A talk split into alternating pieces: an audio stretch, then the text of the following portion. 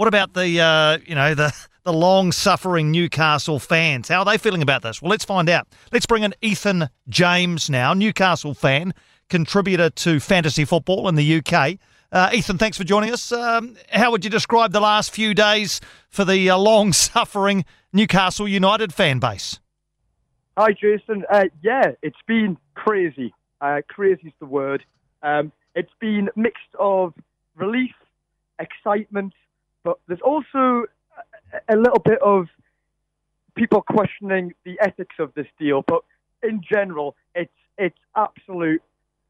It, people are overjoyed. People are overjoyed because after so many years of having Mike Ashley in charge of Newcastle United for 14 years, that's come to an end, and now Newcastle have a vision and some hope again.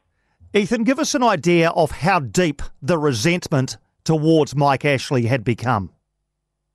Yeah, um, it, it, it's become very strong, to be honest with you. In 14 years, Newcastle have been relegated on two occasions, and they, they, have not really competed for anything. There's, they've not won any silver silverware since uh, 69, but in the four years of uh, 14 years of Mike Ashley, um, yeah, it, has been a, lo- a, lack of ambition, a lack of investment, and um, it, it, yeah, it, it, has been a. Pe- people don't like Mike Ashley in Tyneside. that's that's probably a, a, bit of an understatement. But we move on now to these new owners. Um, uh, you mentioned a, a, bit of trepidation there, uh, and regarding the, the, the ethics of the deal. Um, yeah. Can you just expand on that, and, and how how deeply will that be felt, or will it be uh, something that goes into the background, given the fact that these are cash rich owners for your football club? Yeah, well, to put it simply, Newcastle United are now the richest football club in the world, which is unbelievable, and I, am still struggling to get my head around it. But of course, as you've mentioned, the ethics of um, Saudi Arabia, obviously, uh, Prince bin Salman, who is the uh, Saudi prince, he um, is involved in the deal somehow. Uh, PIF um, is the uh, Public Investment Fund of Saudi Arabia. They've managed to prove themselves as a separate entity to Saudi Arabia, but that's really a bit of a technicality. Um, but yeah, these these questions need to be asked, to be honest, of the human rights record. I feel that the mood in the minute at Newcastle, a lot of people are overjoyed. People are just thinking um, about the, the, the, excitement of leaving Mike Ashley and having that hope and um, uh, belief once again. But we, we do need to sit back and ask questions of who these guys are. They've obviously got questionable uh, human rights record o- o- over there, and we need to ask questions. But it, it's it's really hard. People people have mixed emotions. Um, they're, they're conflicted inside inside of themselves. But um, yeah, at the minute, I feel some people are keeping it in the background, but other people are definitely concerned about it.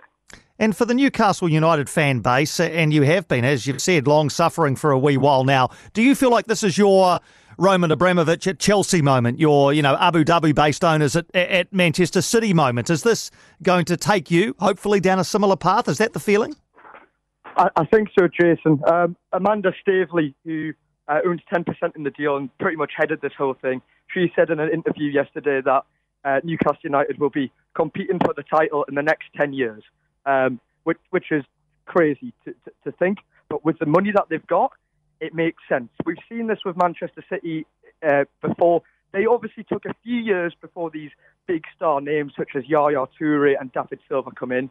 Um, but it, it takes time. There's a long term vision here, but eventually I think Newcastle definitely can be competing for the silverware again. But you have to remember, Jason, Newcastle are currently 19th in the Premier League and have had more takeovers than have had wins this season. So let, let, let, let's let's not forget that fact. It's a it's a long term strategy here. But first of all, Newcastle need to stay in the Premier League. Steve Bruce is your current manager. Uh, how much longer for? Because you'd have to think that a new regime want, will want a new man at the helm, won't they? Yeah, I think he's gone, Jason. I, I think you'll be there's a likelihood you'll be gone before the, the, the Tottenham Hotspur game after the international break. Um, but yeah, new owners have a new vision. They, they tend to bring in their own man as well.